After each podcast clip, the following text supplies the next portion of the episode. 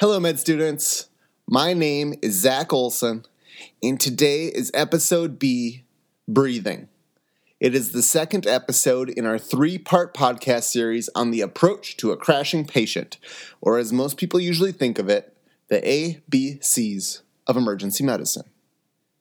As I said in the last episode when discussing airway, my goal is to give you the ability to control any scary situation immediately. And when you're on your clerkship, I guarantee you, these situations are absolutely going to happen. And your calm, controlled demeanor and decision making. A, B, C, A, B, C are going to make you look like a baller for your attending. And it's going to get you one huge step closer to dominating your emergency medicine clerkship and getting that top one third rank in your SLOE. And that is our goal. So, in this episode, there is one thing that I'm going to want you to understand. This is the big takeaway. When it comes to the ABCs, breathing equals two things it equals FiO2, which stands for the fraction of inspired oxygen, and it equals PEEP, which is the pressure applied at the end of a patient's expiration. Now, before we get started, I have to give credit where credit is due with this talk. I was actually taught this by my chief resident when I was a medical student at Ohio State. Her points have stuck with me to this day. It was a really, really great lecture. So, if you are out there and you are listening to this somewhere, thank you. I probably won't do as great as you did, but I hope to do the topic justice. All right, so let's go with this. We're going to start really simple. What is breathing? Breathing is both getting oxygen in and getting carbon dioxide out. Okay, I'm glad we all understand that. But now here's a secret, and I'm going to make this topic even simpler.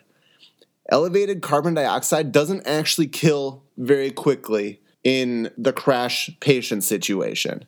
In most situations, even if the patient was completely not breathing at all, it would take probably like 10 minutes for that CO2 to build up and the acidosis to kill the patient. And I'm basing that off of the EMRA airway booklet that I used to develop parts of this lecture. Now, on the other hand, not getting oxygen in, low oxygen saturations, hypoxia.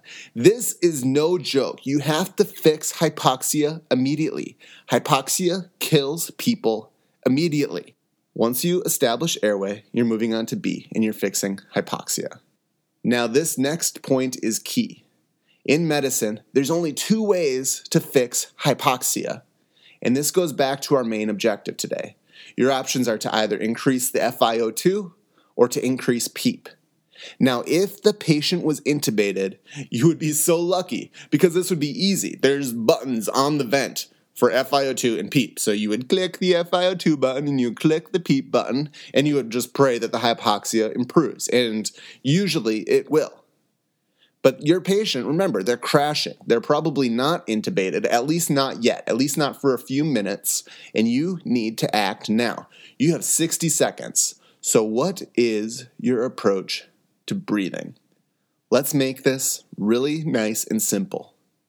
Within 60 seconds, you have two pieces of equipment at your immediate disposal. They sit in every room next to every bed and they help you fix hypoxia. Those two pieces of equipment are a simple non rebreather mask and a bag valve mask, the Ambu bag. These devices both actually have something in common. They drastically increase the FiO2 and have virtually no effect on PEEP. They can't increase PEEP. But you have to act, and they are hypoxic, and this is all you got. They're crashing, and the room is getting loud, and the O2 sat is 70 and flashing. So, what do you do? You increase the FiO2. Step one, you use what you got, you increase the FiO2 right at bedside. You max out FiO2. And there's two options. If they are breathing, you put on the non rebreather mask and you crank it up. If they're not breathing, you're going to put the bag valve mask on their face. You're going to seal it down nice and tight, and you're going to crank up the oxygen. FiO2, done. It's easy. You're going to see at least some improvement in their hypoxia, if not all the way. And then you can have time to move on to step two. Now, step two, you need to increase PEEP. And to be honest, it is going to take a few minutes. But at least you can start asking for the equipment or something. And I know this is getting complex. We're up to two steps now. But if your hypoxia is refractory to the increased FiO2 that you just added, you must now add PEEP and get PEEP at least started, or they're going to die. And again, you have two options. If they are breathing, you're going to ask respiratory therapy or whoever to start getting the BiPAP equipment to get BiPAP set up. And if they're not breathing, you're going to ask the respiratory therapist or whoever to get the intubation equipment and the intubation cart so that you can intubate the patient.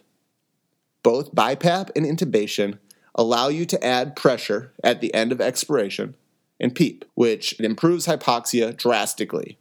Now, you kind of have to actually see this to believe this.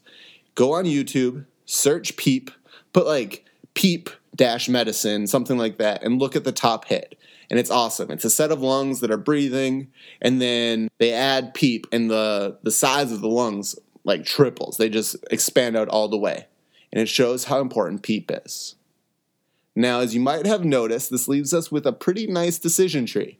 After establishing airway is okay, by utilizing suction and moving the posterior portion of the tongue, you are going to add FiO2. And you're going to choose either a non rebreather mask or a bag valve mask that are sitting at the head of the patient's bed, depending on if the patient is breathing or not. Then you are going to ask for your PEEP equipment if the oxygen is still not improved all the way and the patient is still hypoxic. And you are going to choose either intubation or BiPAP, depending again on if the patient is breathing. It's that simple. We are still under 60 seconds. We've covered A, we've covered B, we're getting ready to move on to C. We're doing a really good job. That actually wraps up this episode. Remember, there are only two ways to fix hypoxia increasing FiO2 and increasing PEEP. If you found this podcast helpful, please mention it to another med student because my goal is to help as many medical students as possible, and I would truly appreciate you spreading the word. Otherwise, until next time, keep working hard, keep studying, and be sure to enjoy your shift.